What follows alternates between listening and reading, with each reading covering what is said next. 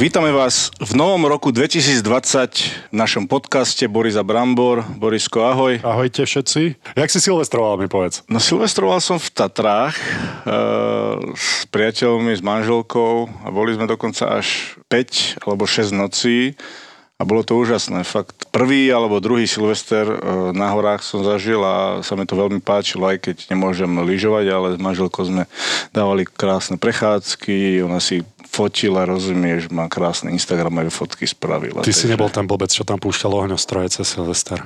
V Tatrách neboli ohňostroje, či boli? v televíznych novinách dávali, že boli, že niekto si pomýlil v New Yorkský Times Square s, s našimi veľhorami. Pozdravujeme tohto kreténa. To súhlasím. Ja som sa ináč pýtal, že či bude, ale oni samozrejme, ako som nemyslel som si, že bude, ale som sa len opýtal, či bude ohňostroj a on, že nie je vnútri, on, že aké vnútri? Konfety, a on, že aha, tak chvala Bohu, lebo...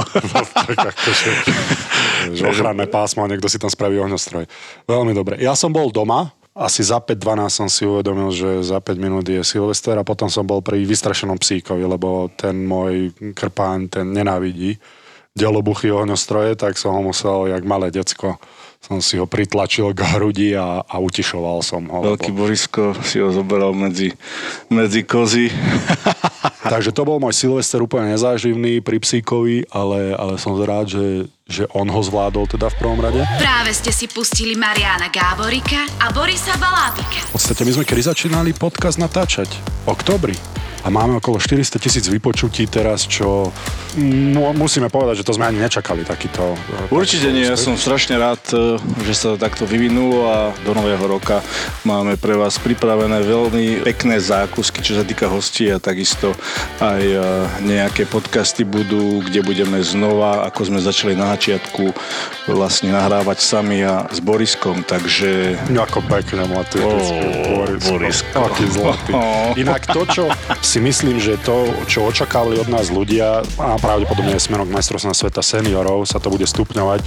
Dnes je presne taká situácia, že bavenie sa o hokeji, lebo čerstvo sú za nami majstrovstva sveta 20 Chlapci, ahojte. Dobrý deň všetkým prajem. Ďakujem pekne za pozvanie. Volám sa Robo Petrovický, hlavný tréner reprezentačnej 20 Počúvate podcast Boris a Brambor. Boris a Brambor. Reálne, my sme sa o tomto ešte ani nerozprávali nikdy. Mňa zaujíma aj to, čo si ty myslíš a ja mám silné názory na juniorské aj mládežnické reprezentácie alebo výchovu hráčov. A konec koncov za chvíľu privítame Roba Petrovického, trénera eh, hokejovej reprezentácie do 20 rokov, ktorá musíme byť úprimní k sebe, nezažiarila vôbec na posledných majstrovstvách sveta, takže samozrejme budeme zvedaví aj na jeho názory a možno nápady, že ako, čo smerom dopredu, ale Pozeral si ty majstrovstvá sveta do 20 rokov? Pozeral som pár zápasov, pozeral som... Ako na teba chalani pôsobili? Môj dobrý kamarát a scout uh, to hodnotil tak, že my sme tam vyzerali ako uh, nejaká Škoda Octavia, nič proti Škode Octavie a ostatní tam vyzerali ako nejaké nadúpané Lamborghini alebo Ferrari. Prečo si z Lamborghini vybral? Lebo on to tak Lebo? vysvetlil. Lebo? On to tak vysvetlil. Možno, možno videl na parkovisku jedno. A žlté. Ale... Prečo si si kúpil žltý Einus? Prosím ťa. Bavíme sa tu o hokeji, nie auta. Prečo si vybral žlté? No lebo sa mi páči. A prečo nie čierne? Lebo... Lambo má byť čierne. Nie, Lambo, Lambo má byť, byť exotické farby, aby tam vynikli tie prvky. Aké prvky? Že tie tmavé prvky, ktoré sú na karosérii v čiernej a v tmavej farbe nevyniknú. Čiernej si vieš predstaviť taký bedmobil. Predstaviť si ho viem, ale v tejto konfigurácii, ako je toto auto nastavené, respektíve ako vyzerá, tak e, sa mi nepáči. A toto bolo auto, čo si ty chcel celý čas? Áno. Za tú cenu si si mohol pozrieť čokoľvek. Nie si na také Bentleyovské, alebo... Nie, tá Bentayga, čo je, tak sa mi moc nepáči. Ešte som uh, skúšal ten Rolls Royce uh, Kalinen, čo je tento SUVčko. Je to krásne, pohodlné auto, ale to už je asi možno keď máš viac rokov, možno keď máš Ten X-faktor hľadáš od auta, že? Proste Niečo, čo tak... sadneš si do toho a ten X-faktor, čo ťa musí, musí ťa to zaujať z nejakého dôvodu a povieš Hej. si, že toto chcem mať doma. A som naozaj unesený z toho auta. Veľmi sa mi páči, veľmi, veľmi dobré auto, čo, je, čo sa týka aj pohodlia a keď, keď sa to prepne na nejaký ten športový mód, tak je to v podstate svojím spôsobom ako športiak. Takže... Marian, pokiaľ nebudeš prekračovať rýchlosť, nebudeme mať žiadny problém a na cestách budeš mať pokoj. Dávam si pozor.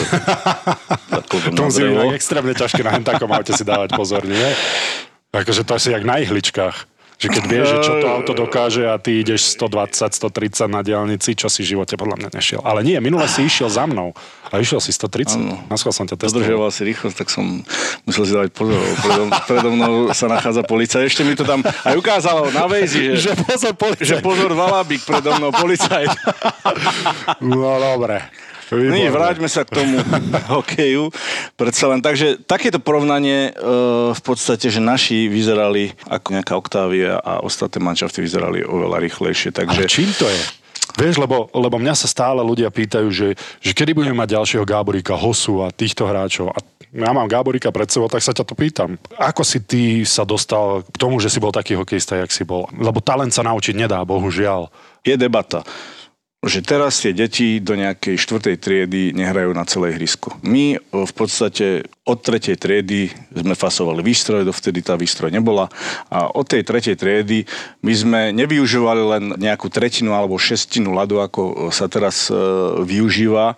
My sme využívali v podstate celý ľad. Pamätám si, že sme korčlovávali nie len v tretinách alebo na malom priestore, korčlovávali sme normálne celú dĺžku ľadu a pracovali sme aj na tom sklze. Áno, to je taký fínsky spôsob trénovania, kedy sa ľad nepredeli na tretiny, ale takým spôsobom boli nútené viacej korčula, tak sa predeli na polku. Teraz tie decka využívajú len tretinu alebo ešte menej dokonca toho ľadu. Tam to dieťa, respektíve ten hokejista nemôže využiť svoju celkovú rýchlosť alebo nejaký svoj skos. Podľa mňa je to dôležité ako detsko, ja si pamätám, my sme strašne veľa korčulovali, dokonca aj bez pukov sa veľa korčulovalo a nie len v tretinách, ale korčulovalo sa celé dĺžky, korčulovalo sa kruhy. Pracovali sme na tom skoze, pracovali sme na tých detailoch toho korčulovania a to korčulovanie fungovanie, keď si pozrieme v dnešnom hokeji, je maximálne e, dôležité a rýchlo za nehovorím. Mohli sme to vidieť, však e, si pozeral tie hokeje, že, že jednoznačne tým chalanom tú snahu nemôžeme odoprieť, ale tej rýchlosti a v tých momentoch, kde treba reagovať, jednoducho sme nestačili. Môžeš si hovoriť koľkokrát, nebuďme, nebuďme, nebuďme vylúčovaní, ale keď jednoducho nestíhaš, keď jednoducho uh, ten hráč je okolo teba alebo ide do toho súboja a proste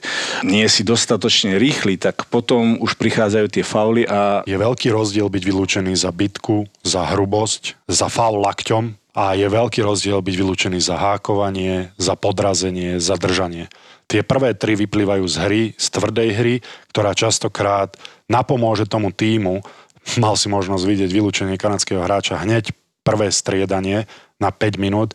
Ja som si to potom opakovane pozeral, nemyslím si, že to bolo na 5 a dokonca myslím si, že jednoznačne to bolo napadnutie, ale nebol ten zdvihnutý laket, ten laket bol dole. A navyše náš hráč, to je obrovský zlozvyk, ustrachanie ísť do súboja. Dobre vieš, že keď si išiel ustrachanie do súboja, vždy sa ti niečo stalo to je, to je predzvesť toho, že sa zraníš. To bolo hneď prvé striedanie. Vybehli na nás a nemyslím si, že mu tréner povedal, že oslabil si nás na 5 minút. Nie, lebo to bol tón, samozrejme bez toho vylúčenia, to bol tón, ktorý Kanada chcela udať. A ak sa z toho stane vylúčenie, bohužiaľ, ale garantujem ti, že každý obranca po takomto niečom, čo vidí, tak bude skôr od seba odhadzovať puky, lebo nehovorím o strachu, ale tak to je púd seba záchovy. Tak vieš, že podržíš puk trošku dlhšie a naletíš šialenec, ktorý ťa zvalcuje. Nepoznám hokejistu, ktorý sa vyžíva v tom, že ho niekto zbombarduje na mantinel. Takže je rozdiel potom faulovať hákovaním, alebo podrazením, alebo držaním, keď už nestíhaš a točia ťa v našom obrannom pásme, tak si ho pridržíš pri mantineli, lebo chceš sa aspoň na 12 sekúnd pri tom mantineli s tým hráčom vydýchať. Obrovský rozdiel o vylúčeniach. Teším sa na názory nášho hostia Roba Petrovického a myslím si, že nemal to ľahké tú situáciu. Obrovský problém je samozrejme malá základňa hráčov u nás na Slovensku a veľa ľudí povie, že vo Fínsku majú tiež 5 miliónov ľudí tak ako my zhruba. Rozdiel je, že tam hrá 10% detí z každého ročníka hokej, u nás 1%. Takže hneď z tej hráckej základne majú 10 krát toľko hráčov. V tých mládežnických kategóriách samozrejme. Obrovský problém je podľa mňa spôsob trénovania na Slovensku na klubovej úrovni som nedávno aj na Instagram hodil také video, čo som sa v RTVS s Palom Gašparom rozprával a stojím si za tým, že u nás jednoducho tlačíme deti do systémov prískoro len kvôli tomu, že rodičia detí chcú, aby to dieťa vyhrávalo zápasy a myslia si, že klub alebo hráč bude vtedy dobrý, ak klub bude vyhrávať zápasy. Nie, v mládežnickom hokeji to nefunguje. V mládežnickom hokeji to tak nemá byť. V mládežnickom hokeji máme pripravovať deti na to, aby boli dobrí hokejisti. Mne je úplne jedno, či v 9. triede vyhrá majstra Slovenska. Na čomu to je? 9. triede vyhrá majster Slovenska, nič sa nenaučil len vyjadzovať puky o mantinel, alebo dodržiavať jeden systém, ktorý ten jeden konkrétny tréner chce. A áno, je to obrovská výhoda pre ten tým, keď v 7. 8. triede naučíš tie deti systému a vyhrajú tak majstra Slovenska. Ďakujem ti veľmi pekne, ale koľko hráčov tak vychováš? Lebo ty ich obmedzíš tým systémom. To nie je tak, že oni majú teraz priestor na kreativitu. A ten tréner vie lepšie, však detská kreativita je neobmedzená. Ak ju necháš tak, tak to dieťa ťa môže prekvapiť takým spôsobom, akým si absolútne neočakával. Však ono niečo vymyslí a tak si buduje kreativitu, tak buduje to, že on vymyslí na lade niečo, aj teraz McDavidov gól sme rozoberali. Dal taký gól, že to nikto nečakal. A už vôbec nie ten obranca alebo ten brankár, lebo z nich spravil Somárov. Ale to je tá kreativita, že on skúšal nejaké veci, tréner mu nezakazoval, nekričal na ňo, rodičia mu nezakazovali, nekričali na ňo. Lebo ani jedno dieťa nechce, mm, aby na ňo niekto kričal tak prestane robiť tie veci, ktoré robil navyše, Inými slovami, prestane byť kreatívne, začne robiť len to, čo chce tréner. A ako hovorím, ak by sa talent dal naučiť, tak nech ten tréner na neho kričí a nech ho naučí talentu. Klobúk dole. Taký človek ale neexistuje to, že tréneri nie sú finančne dostatočne ohodnotení u nás je, je faktom a hlavne nie mládežnickí tréneri. Je obrovský rozdiel trénovať deti a trénovať seniorov. Ale nemôžeme to miešať. To sú iní tréneri. Neznamená, že jeden je dôležitejší ako druhý. To je proste iný tréner. To on musí mať iný prístup, on musí byť pedagóg a ani vymýšľať také cvičenia, pri ktorých sa to dieťa niečo naučí, ale ktorého zároveň bavia, nie je jednoduché. Ja by som si na to netrúfol, pravdepodobne by som na to nemal ani trpezlivosť. Práve preto klobúk dole a všetká úcta takým trénerom ale potrebujú byť finančne aj motivovaní. Lebo uh, v Topolčanoch, keď ti poviem, že asistent tréner dostáva 150 eur mesačne, kto by to išiel za to robiť? Vďaka Bohu, že aspoň niekto sa pre tie deti obetuje a zostane tam. Peniaze nelahko v slovenskom hokeji sa nachádzajú, ale je to tak vážne a tak dôležité, že oni v podstate častokrát si tie kluby neuvedomujú, že oni si pestujú vlastnú budúcnosť. Nie je to ak, také okaté ako vo futbale, keď si vychováš hráča, potom ho predáš a v Nitre za Stocha postavili umelé osvetlenie, takže to máš taký hmatateľný dôkaz, ale pre budúcnosť toho klubu tí mladí hráči sú rovnako dôležití ako to umelé osvetlenie, ak nie dôležitejší. Takže ja si myslím, že treba rozdeliť to, že seniorský a mládežnícky tréner, treba dať obom rovnakú váhu. To neznamená, že mládežnícky tréner je horší tréner, absolútne, len má inú prácu s tými deťmi. Súhlasím s tebou, samozrejme to ohodnocovanie tých trénerov by malo byť e, úplne niekde inde, úplne ale inde. na druhej strane ten prípravný zápas, čo sme hrali s Rusmi v Žiline, čo sme prehrali 9-1 prečo sa tí tréneri nezoberú a nejdú sa pozrieť na ten zápas do tej žily na tú 20 tí mladežnícky. Že ako to vyzerá? Porovnať to, vidieť to na vlastné oči. Pozrieť si aj tí tréneri, ktorí nie sú tí reprezentační tréneri, ale tí mladežnícky, že prísť sa pozrieť na ten hokej a toto potrebovali vidieť tí tréneri a ľudia, ktorí sa chcú venovať tým deťom, že ako to vlastne vo svete funguje, ako ten hokej je vpredu a ako je rýchly. Viem, že boli sa tam nejakí skauti pozrieť, ale nevideli tam žiadneho nášho trénera. Viem, čo myslíš a častokrát sa mi to stáva, ja som konzultantom pri 16 hokejovej reprezentácii, často sa stane, aspoň minulý rok sa stalo, vyskúšajte tohto hráča niekde z detvy, vieš, alebo vyskúšajte z Lučenca, to je jedno odkiaľ, a že on určite bude tam jeden z najlepších prinesieš ho do tej konkurencie, a to sa bavíme o slovenskej konkurencii, a ten chalan jednoducho nemôže tam zatiaľ hrať. Ja neodpisujem hráčov v 14-15 rokoch, ja len podotýkam a podporujem to, čo si ty povedal, že tí tréneri potom absolútne nemajú šajnu o tom, aká je konkurencia. Ani len Slovenska, a nie je to ešte celosvetová, kde my nastúpime proti Rusom, s tým najlepším, čo Slovensko, malé Slovensko vyprodukovalo, s tým obmedzenými možnosťami a hráckou základňou a prístupom k trénovaniu a podobne a finančnými možnosťami nezanedbateľne. A potom dostaneme 1-9. Áno, prvý krok je uvedomiť si, že máme problém. Ja si myslím, že neexistuje na Slovensku momentálne človek, ktorý by si to neuvedomoval. A konec koncov za chvíľu privítame Roba Petrovického, trénera eh, hokejovej reprezentácie do 20 rokov. Serus Nazdar, Čaute, páni. My sme mali taký pri... P- PR manažera si si doniesol? Čau. Alebo čo, media gája? Zdar. Poď, sadajte. Boris Som rád, že si prijal naše pozvanie a uh, viem, že si teraz veľmi vyťažený po majstrovstvách, ale vážime si to, že si prišiel. A ja ďakujem ešte raz. Je ten záujem teraz tých médií uh, po tým majstrovstvách sveta výrazný? Cítiš to? Teraz, ak si to spomenul, že vyťažený, teraz už práve, že teraz chvíľku už nie. A hovorím, bol to kvalitný mesiac, neuveriteľne zaujímavej, tvrdej roboty. Zažil si v podstate majstrovstva ešte vo federálnej lige do 20 rokov. Ty už si taký starý strašne? Už som, no.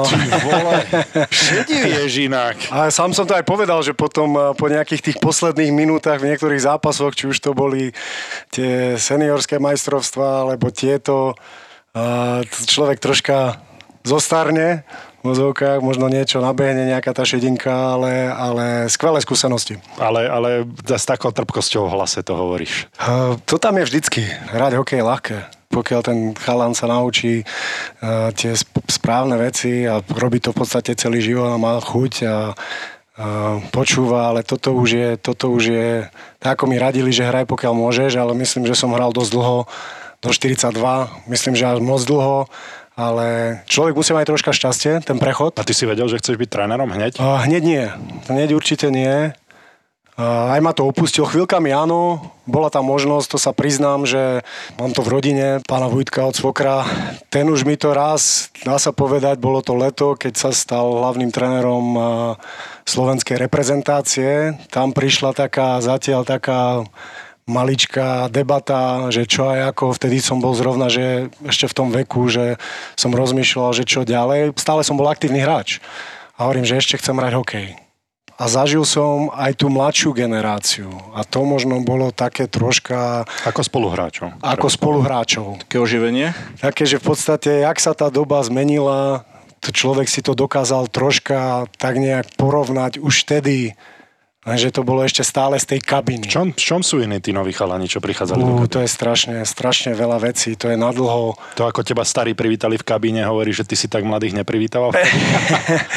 no to nie, ja keď si pamätám, jak som prišiel do Ačka v, v Trenčine, tak iný, iný ten rešpekt. Tam to bolo automatické, že to si človek nemohol dovoliť nejaký výstrelok a pokiaľ ťa chceli zobrať k sebe, to bolo to aj tvrdšie v tej dobe tam si si to musel zaslúžiť veľmi, veľmi nie len na lade, ale aj mimo ľadu. A to bolo možno aj dôležitejšie ako, ako na tom lade. Keď o tomto hovoríš, ja mám Rony Petrovický, tu sedí s nami a pozeral sa na mňa teraz, že čo na ňo idem vytiahnuť.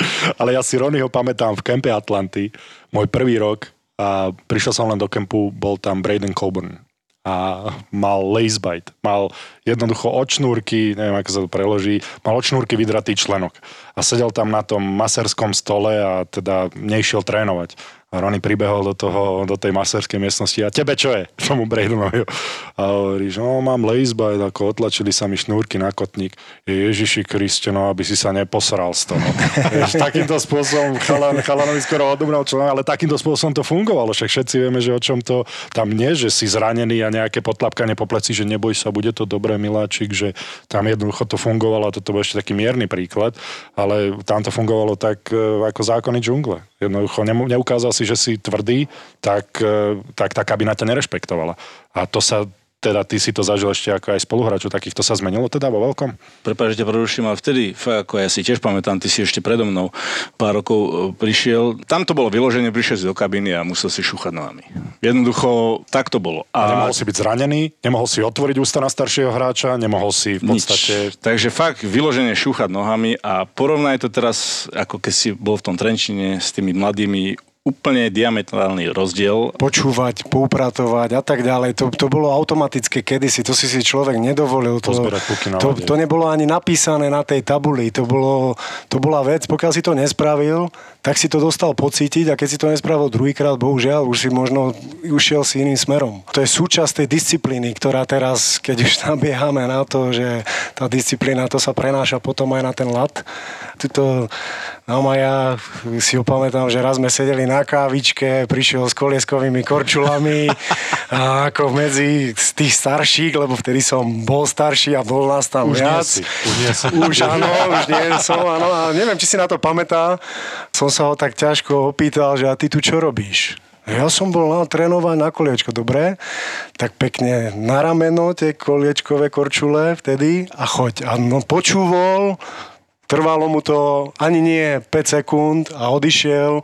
Vtedy ten rešpekt voči tým starším hráčom bol úplne iný. Ako si povedal, Robo, keď si nepočúval jedenkrát, tak ti to dali pocítiť a ten druhý, tretíkrát možno už... Keď ti to dali pocítiť, tak stále bolo dobre, ale keď už sa na teba vykašľali a proste odrovnali ťa, tak už e, tá cesta späť bola veľmi ťažká, až e, nedosiahnutelná. Takže ten rešpekt nejakým spôsobom si si musel zaslúžiť. A koľkokrát nebol ani akceptovaný v kabíne taký hráč, ktorý na lade vynikal. Na lade to mohol byť pán hráč, ale v kabíne sa správal ako somár, alebo nerobil takéto veci, o ktorých sme sa rozprávali, ktoré mu plynuli z tých nepísaných povinností, tak ho kabína jednoducho odrovnala. Ty si sa chcel od nich naučiť. Si pochytil rôzne veci a o tom to bolo, že proste si sa začal už v podstate obalovať či už hokejovými, či už nehokejovými vecami, ale si pochytal, ako kto to robí, ako kto sa pripravuje, ako kto to robí na lade a si obkúkával tieto veci. A to je, to je na to uh, nezaplatenie, že sme mali tú vlnu, že sme mali tú možnosť.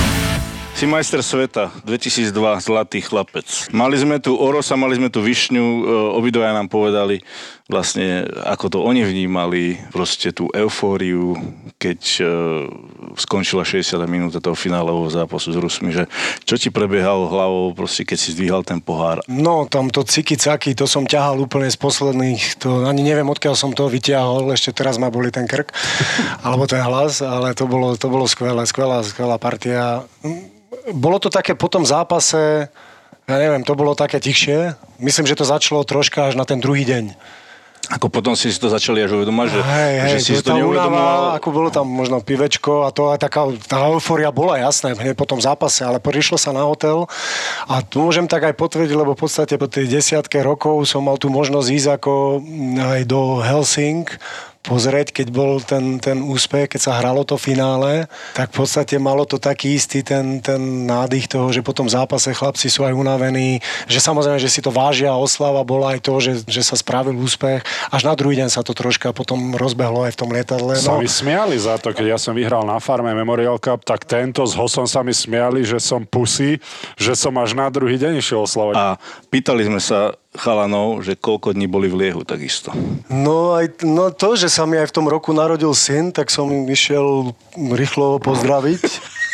A, ale áno, však ako hovorím, našiel som tú, tú cestu domov po nejakom čase. Trvalo mi to tiež 3 dní, nejak 2 dní.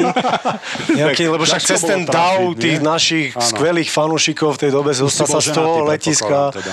A, áno, no, tak kým sa tam dostaneš, keď nájdeš to správne číslo a ten, ten spoj, Ten autobus. vtedy prestali chodiť autobusy, vlaky a na chvíľku pravdepodobne a som hľadal aj nejaké, nejakú tú stanicu no, a do toho niekoho stretne, že teda kam ideš, prečo ideš tým smerom pod náspäť ale niekde som aj dokonca hľadal aj tú medailu, takže aj to som, to som musel Až nájsť tak? niekde No, presne. no tak áno, lebo to bolo zavesené, ten, ten kúsoček už na lade som to stratil a tam som to nedokázal dobre spevniť. Takže um, všet, musel som si nejakým spôsobom nájsť tú cestu domov, lebo to sa patrilo. Po koľkých dňoch to bolo? Po tých piatich? Po dvoch, po troch, na chvíľku. Na chvíľku domov a Áno, potom... áno, lebo však potom sme mali, museli, sme- chceli sme sa vrátiť, mali Museli sme nejaké uvítanie eh, k prezidentovi. áno. Potom neviem, či sme tam nešli aj s nimi. S nimi, No ako áno. s polovičkami, s Tak, manželkami. s. Samozrejme, že človeka to aj mrzí, že s- prišiel neskôr domov, že má potom také výčitky, ale to patrilo k tomu. A Ale... pani manželka to chápala, rozumela tomu? A ja si myslím, že áno. Že chápala tieto dodzvuky. A rituál pred zápasom ako hráč a ako tréner. No máme tu rubriku, vieš, To každého sa neviem, to som, neviem, či som to niekde počul, ale neviem, či aký to bol podcast. Náš to musel byť. No, asi áno, lebo máme rubriku, že sex pred zápasom. Bol. Samozrejme, že bol. Ako, prečo by nebol? Ako, že by mi to nejak... Nevadilo ti to? Mm, Myslím, že nie. U mňa bola tá polievka dôležitá. Mňa strašne zaujíma, ako si zo sexu prišiel na pol. nie, tak nie, lebo uh, záleží, aká bola aké bolo rozkorčulovanie, človek príde a či je teda nabitý na ten zápas a, a hovorím zatiaľ, keď ešte to nebolo pripravené, aj táto si spomínam, že t- som pomohol alebo čakal, medzi tým, kým sa to dováralo, tak si nejakú tú možnosť využil. S pani kuchárkou, hej? Tá, ktorá mu varila ten obed. Jasné, jasné. Polievka to bol základ. mňa. Polievka bol to ma základ. ukludňuje ešte teraz, doteraz to je stále, pokiaľ je polievka. A to si dám niekedy aj na miesto kávičky a to už potom, či bola rýža, to neviem, ale polievka musela byť. No a ja stále som polievko, ja som polievkový typ. No áno, lebo polievka ma ukludňuje a keď je dobre uvarená, keď je dobre pripravená, tak Ale si povedal, že niekedy bola prevaraná tá polievka z nejakých dôvodov. Ale poďme k tým 20 teda, lebo ty si veľmi rýchlo teda prešiel cez seniorského asistenta trénera pri reprezentácii. Koľko rokov si tréner? 4 roky. 4 roky trénuješ, takže v podstate je to také, čo ja som toho zástanca, ale rozumiem aj tým kritikom, ktorých určite počuješ aj ty, že 4 roky je veľmi krátka doba na to, aby sa niekto stal hlavným trénerom reprezentácie do 20 rokov. Ako to ty vnímaš, že v podstate v priebehu 4 rokov si už druhý rok reprezentačným trénerom? táto situácia nastala s tým, možno, že ak som s Mirom Šatanom, jak sme porozprávali o takých veciach, samozrejme nebolo to jednoduché rozho- rozhodnutie. Miro bol o tom presvedčený, že môžeš po do toho, no a tá situácia nebola jednoduchá. Hovorím, tento, tieto, um, tie začiatky pri 20 to je v podstate sústredenie turnaj. Ale tento mesiac už musím povedať, že to bolo neuveriteľne ťažké, ale skvelá skúsenosť. Cítil si sa na to pripravený? Tak začalo to, už som spomínal, že tí ľudia, s ktorými som bol, Milo Žolaň, potom to bol uh, Pepo Turek ešte tu v Trenčine na krátku dobu, ale potom v KHL, tam človek vidí top hokej, uh, Milo Žiha, či už je do Zankovec, no a potom samozrejme ten prechod aj k tomu modernejšiemu, Vlado Orsák, tam není o čom, to je, to je štýl, uh, proste to čo, sa, to, čo sa hrá dneska, chlap, ktorý už, by som povedal, že už je mladý, ale skúsený tréner, ktorý niečo zažil, povyhrával a to boli veľké školy. A samozrejme do toho prišlo tým, že, že som mohol stráviť nejaký ten čas s Gregom Ramsym, ten, hlavne keď eh, ten mesiac, čo bolo pred dvoma rokmi, keď eh, Vlado ešte hral playoff, takže v podstate sme tam boli dvaja a to bol mesiac, neuveriteľná prax, a vysvetľovanie a toho, jak, jak, prečo je tá situácia, prečo to je takto a jeho trpezlivosť, jeho tá ochota, Tá Greg, ľudskosť, tá nie? ľudskosť No. to, to bolo niečo neuveriteľné a to len posúvame ďalej a to vidíme aj teraz. Ja som napríklad teraz pozeral tie semifinále, finále, samozrejme s takým troška ten pocit bol taký iný, ale tie všetky prvky tam sú. Každý to tak hrá, dneska to tak je, jedna chyba, jak to nedáš, to sú tie detaily, ktoré už potom rozhodujú o tom výsledku, keď sú dve mužstva v takom leveli. Takisto ako hráč sa učíš celú kariéru až do posledného dňa, tak ako tréner od prvého dňa do, do posledného dňa, len musíš ísť proste tým trendom. Tu si môžeme povedať my, chalani, tí, čo sme spolu, hoci kde, ako sme to robili my, to ani raz sa pokúšam to nespomenúť. Keď sme spolu, jasne, budeme, že vtedy to bolo tak a tak, to už tak nefunguje. Lebo za 5 rokov ten hokej bude možno jedným pravidlom zase úplne iný. A čo pravdepodobne bude. Čo si myslíš o tom projekte tej 20 byť celý rok spolu? Tento rok v podstate prvý rok to nebolo. Ja si myslím, aj keby tam na tvojom mieste bol top NHL tréner, podľa mňa viac tej roboty by nespravil ako ty kvôli tomu, že málo času stráviš s tými chalanmi. Proste dva týždne, tri týždne pred tým turnajom je málo. Ja som zastancom toho projektu 20 rokov. Predsa len 70% hráčov máš pod sebou celý rok. 30% ti príde z Ameriky. Podľa mňa je to oveľa ľahšie sklbiť Áno, teraz to tak beží, že v podstate teraz, že vráťme sa k projektu. Že to som ja zatiaľ ani tak to nikto nepovedal. Poďme si sadnúť, poďme, lebo teraz je ten v podstate tá doba, že sa to presunulo na 18, čo je skvelé.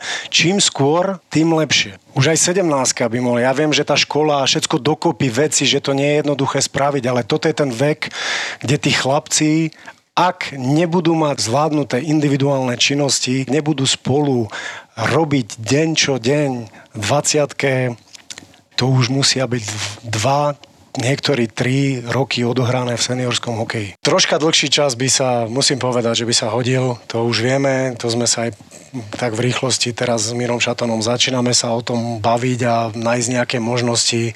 Verím tomu, že sa nájde riešenie také, aby tí chlapci strávili nejaký čas spolu, zlepšovaním individuálnych činností a stále, stále to stále, aby sa im to pripomínalo, aby keď ich človek nevidí a má potom informáciu, že to robili v podstate 2-3 krát všetci obrancovia na klubovej úrovni, lebo tam nie je čas, tam sa hrajú zápasy, musí sa aj to nastaviť viacej, možno ešte s trénermi. Tomu projektu 20. Viem o tom, že zväz mal peniaze vďaka sponzorovi len na jeden projekt ten projekt nie je lacná záležitosť, starať sa tam o tých chalanov a, a dostávajú výstroje a podobne. A viem, že sa rozhodoval zväz, či ponechať projekt 20 alebo spraviť projekt 18 Projekt 18 nie je dokonalý, tie deti musia ísť preč zo školy, je tam veľmi veľa obety, či už zo strany hráčov alebo zo strany rodičov e, v mladšom veku, ako je projekt 20 logicky. Ale ja si myslím, že čo sa týka projektu 18, my chceme, toto je rok, kedy tie deti majú draft v prvom rade. Veľmi, veľmi dôležitý rok v ich kariére. A my chceme ten tím, a keď sa bavíme o reprezentačnej úrovni, je to kontra tomu, čo som hovoril na tej klubovej úrovni, dobrý tím predáva hráčov. To je fakt. Ale pozor, nie v mládežníckom hokeji, tam potrebujeme vychovávať hráčov. Ale na reprezentačnej úrovni my donesieme na majstrovstvá sveta do 18 rokov to najlepšie. Na tácke donesieme to ovocie, ktoré sme si my vyprodukovali. Ak ten tým ako celok bude vyzerať dobre, dostane sa treba do semifinále, bodaj by do finále, tak je jasné, že od tých hráčov bude aj v zámorí väčší záujem. Ako náhle budú draftovaní pri najlepšom, alebo si ich všimnú švédske kluby, fínske kluby, oni preberajú zodpovednosť za ďalšiu výchovu tých hráčov a nemyslím si, že či už NHL týmy, dobre vieš, že aká je to aj pre nich a veľká vec draftovať niekoho. Nemyslím si, že by nechali hráča v zlej situácii, v zlom klube, keď už do neho vložili tú draftovú voľbu a že by sa nestarali ďalej o jeho výchovu. Ten projekt 18 je veľmi dôležitý v tomto a nedávali sme doteraz tým chalanom možnosť takýmto spôsobom uspieť a bodaj by tento rok išli ďaleko a bodaj by si čo najväčší počet z nich vybrali zámorské mužstva a my by sme im takýmto spôsobom, ani nie my, ale Slovenský zväz ľadového hokeja, Hoky Slováky, aby im takýmto spôsobom pomohol naštartovať tú ich kariéru. Sám dobre vieš, aký dôležitý rok je draftový rok. Teraz my sme zobrali to najlepšie, čo by malo byť v tých 17 rokoch, čo sú tí chalani a na tie majstrovstvá sveta 18 rokov a ako hovorím, toto je ovocie, ktoré si slovenský hokej vypestoval. Vyberte si z toho čo najviac, pretože to pomôže aj nám, aj tým chalanom samozrejme. Vnímaš to aj ty tak, že systém na klubovej úrovni pri príliš mladých hráčoch ovplyvňuje tých chalanov negatívne? To znamená, zabíja ich kreativitu? Bavíme sa o siedmakoch, 8 ktorým tréneri kážu robiť systém a tým pádom z môjho pohľadu ich obmedzia v tom, čo tie, čo tie deti sú schopné. My sme sa o tom aj s Bramborom rozprávali predtým, ako si prišiel a tým pádom individuálne zručnosti a kreativita. Mne strašne chýbala, keď som pozeral tie zápasy do 20 rokov. No, kreativita, to už začína byť troška také otázne slovo pre nás. Ja neviem, čím to bolo za tej staršej éry, ale kreativitu si sa naučil, či ja viem, ulicou a všetkým. A to už zase, tu, tu sa bavíme o tom, že ako sme to my, čo nám to všetko tá ulica dala. Tú ulicu my sme ani nespomenuli, ale to je veľmi absentujúci prvok dnešné a nejakým spôsobom to musíme nahradiť, pretože dnes už nevidíš deti sa hrať na ulici tak, ako my sme dokedy nezapli lampy, tak si musel byť doma, ale dovtedy si hral hokejbal. A tam si si tú kreativitu, tam si si, tam na teba nikto nekričal, že nerob toto alebo rob toto. Tam si sa pokúsil pokúsil obrať súpera akýmkoľvek spôsobom si, si mohol a chcel a vedel. No, tam si sa dostal aj do konkurencie. Mm-hmm. Lebo si čakal. Si čakal na rade, keď si prišiel o 5 minút neskoro, že si teda si úlohy nespravil, si si musel doma spraviť, tak si bežal rýchlo a už bolo 5 na 5. Niekde, alebo 4 na 4 sa hralo. A si čakal. A pokiaľ si sa tam dostal, tak si to nechcel pustiť ani Bohovi. Takže to je taká, taká vec, že to je ďalšie to slovo, konkurencia, že už tam si to naberal niečo, že si sa tam chcel súťaživosť. Čiže to o tom to je. Oni chcú, tí chalani sa chcú učiť, čo, bola, čo ma strašne tešilo.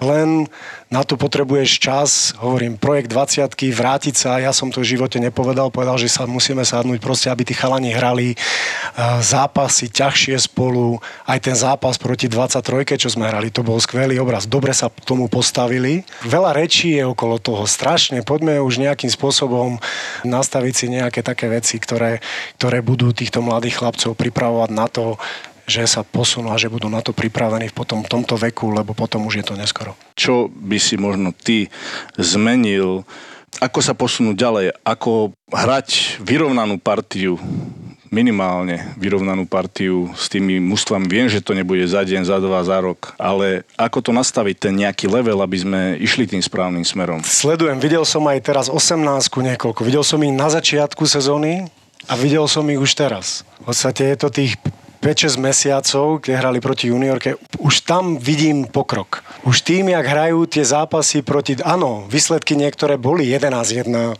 alebo 9-2, ale poprvé sa aj chlapci, chlapci naučia stavať k súbojom. Súboje, to je ďalšia vec, kde sa to... A to sa naučí jedine tak, že ten hráč hrá proti silnejším, starším. Samozrejme, že to nemôže byť veľký rozdiel. A teraz to je vidieť. Takže už za chvíľku, už verím tomu, že už tieto ročníky, a keď sa potom bude pokračovať, keď ešte tá 16 17 nastaví nejaký, čo už sa smeruje k tomu, tak verím tomu, že za chvíľku bude to o moc lepšie.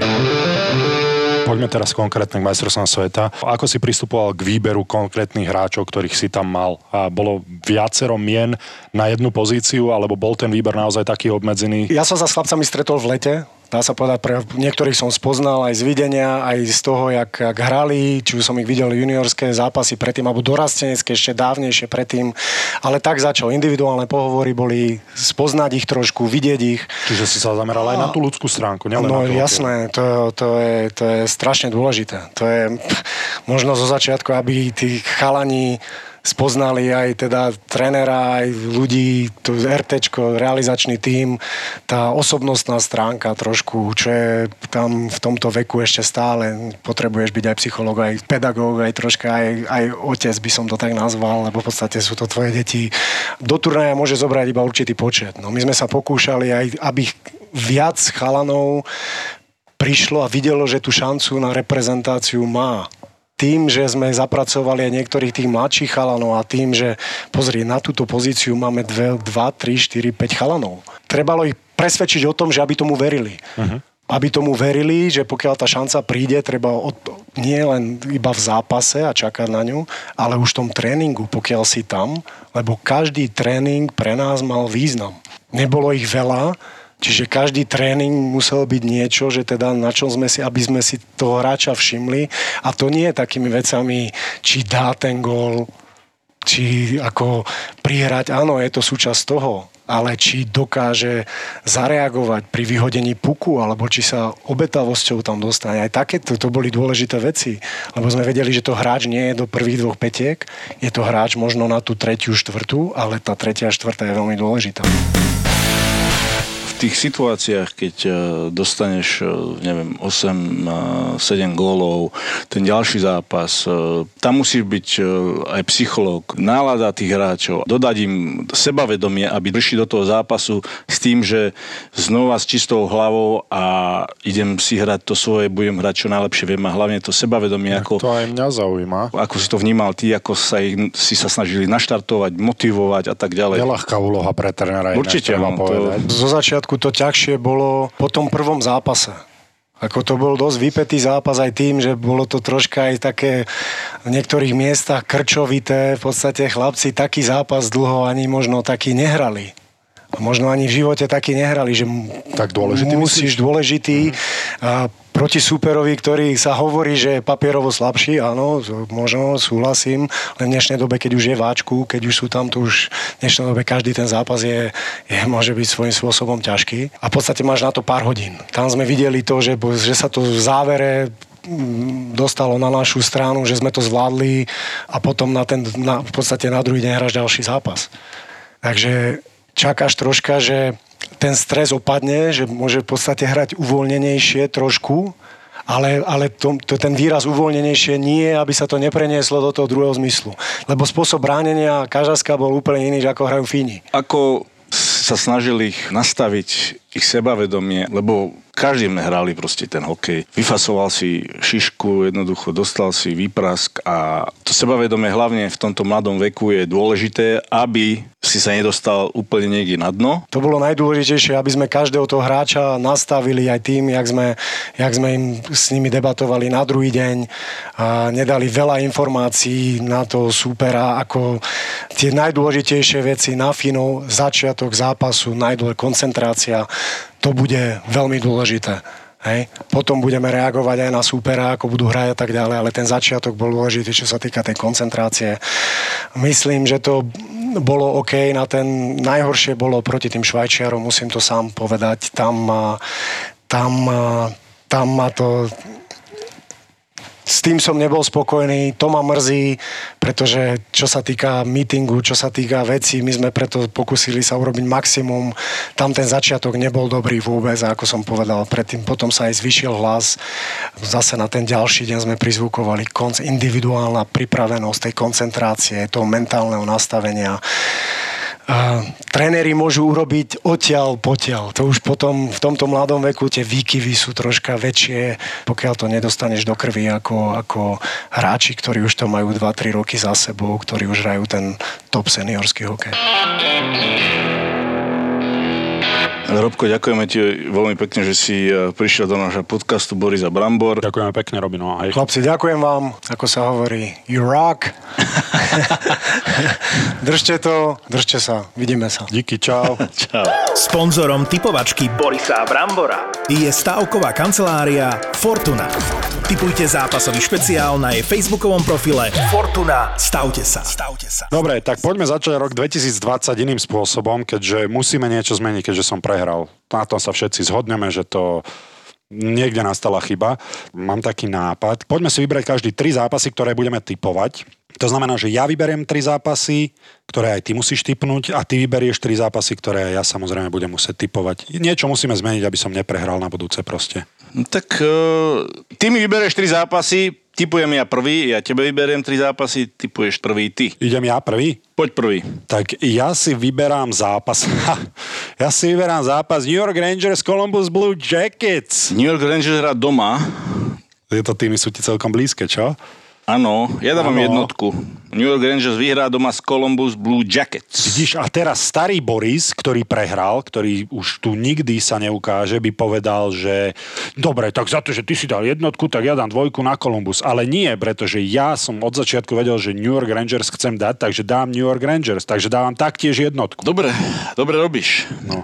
Ďalší zápas. Ha, a teraz ťa dostane Minnesota a Florida. No Minnesota hrá doma, Florida má veľmi kvalitný manšaft. Áno, Brambor, ale ty si hral v Minnesota. Áno, a dávam teraz- jednotku. Ha, a presne týmto som ťa chcel dostať, lebo dvojka, lebo Pantery vyhrajú a tretí zápas dáme a, Mac Ujbuda Trenčín. Poď do toho. To si mi krásne nadhodil, dávam dvojku. No a ja si myslím, že bude jednotka, že to bude obrovské prekvapenie a práve preto som ti to nadhodil, lebo už viem ako na teba. Viem, že ty Už vieš ako na mňa, no Áno, tak ty si myslíš, že, že tvoj Trenčínik stále vyhrá, ale u Maďarov zlyhá. Uvidíš to. Budapešti zlyhá. Rad je na mne, takže ja ti dávam Philadelphia Flyers proti Pittsburgh Penguins. Ó, divízne derby. Chvíľka ticha. Chvíľka ticha, lebo ja už dávam tomu väčšiu váhu a kvôli tomu, že prehrávať nie je príjemné. Ja dám Filu. Uh, Filu dávaš? Ja dám dvojku Pittsburgh. No nazdar. Ďalší zápas dáme Nové zámky Nitra. Prečo som vedel, že toto dáš? Vyhrá samozrejme Nitra. Úplne, aj keď hrá vonku, ale Ja dám jednotku na Newcastle. no, šokujúce. A čo ti tam vyberieme? Tretí zápas a posledný z môjho výberu? Zvolen Košice. Dvojka. Dvojka? Mm-hmm. Ešte ja dávam jednotku. No, a Košice hrajú dobre síce, ale tam ten zvolen podľa mňa, no, uvidíme, ako sa to vyvinie. Ja dávam jednotku. Ja vorí, verím Košicom. Voríš? No aj dvorím Košicom. Tak Som vor Košicom, ja vorím zvolen. Košice 2. Máme tu špeciálny zápas, už viete všetci, ako to funguje. pôjdete a typnete si na Facebook stránke Fortuna, stavte sa. A špeciálnym zápasom je anglická Premier League Liverpool Manchester United. No Liverpool hrá doma, Jurgen Klopp, veľmi prísny tréner, v okuliároch, nepríjemný. Martin Škrtel by nám o ňom mohol porozprávať, ale očividne sa, sa Liverpoolu darí, keďže sú na čele tabulky, neviem aký náskok majú, proste je to dvojciferný nejaký náskok eh, v celej lige, tak ja dávam jednotku, Boris. A ja dávam jednotku. Najúspešnejší tým roku 2019. To si kde vygooglil? Ja sa vo Ty brďo. Mm. Ako keď budeš niečo chcieť vedieť, mne Marek Hamšík volá ohľadom a, futbalových znalostí. Stanley Lobotka sa ma pýtal, že kde by mal prestúpiť. Budem ťa volať Borisoldo. Borisoldo. Ale prečo si myslíš, že Stanley Lobotkovi tak dlho trvalo? Však týždeň to bolo v správach, že už ide a FC Porto a toľko za ňo pýtajú, však nevedel sa mi dovolať. To chvíľku to trvalo, aby som mu dal, že áno, Neapol, dobre, môže byť. Len nenos hodinky drahé. Takže by si mal mať aj nejaký kat z toho prestupu. No, dobre hovoríš inak, Stanley, keď nás počúvaš a posielam ti IBAN. A ty, keď budeš chcieť niekde prestúpiť, tak tiež ti dám nejaké rady. No, ja ti dám rady, keď budeš chcieť prestúpiť do toho stavu manželského. Ja, ja som myslel MHDčku, akože, takže, no, dobre. No. Sponzorom typovačky Borisa Brambora je stavková kancelária Fortuna. Typujte zápasový špeciál na jej facebookovom profile Fortuna. Stavte sa. Stavte sa. Boris a Brambor. Boris a Brambor.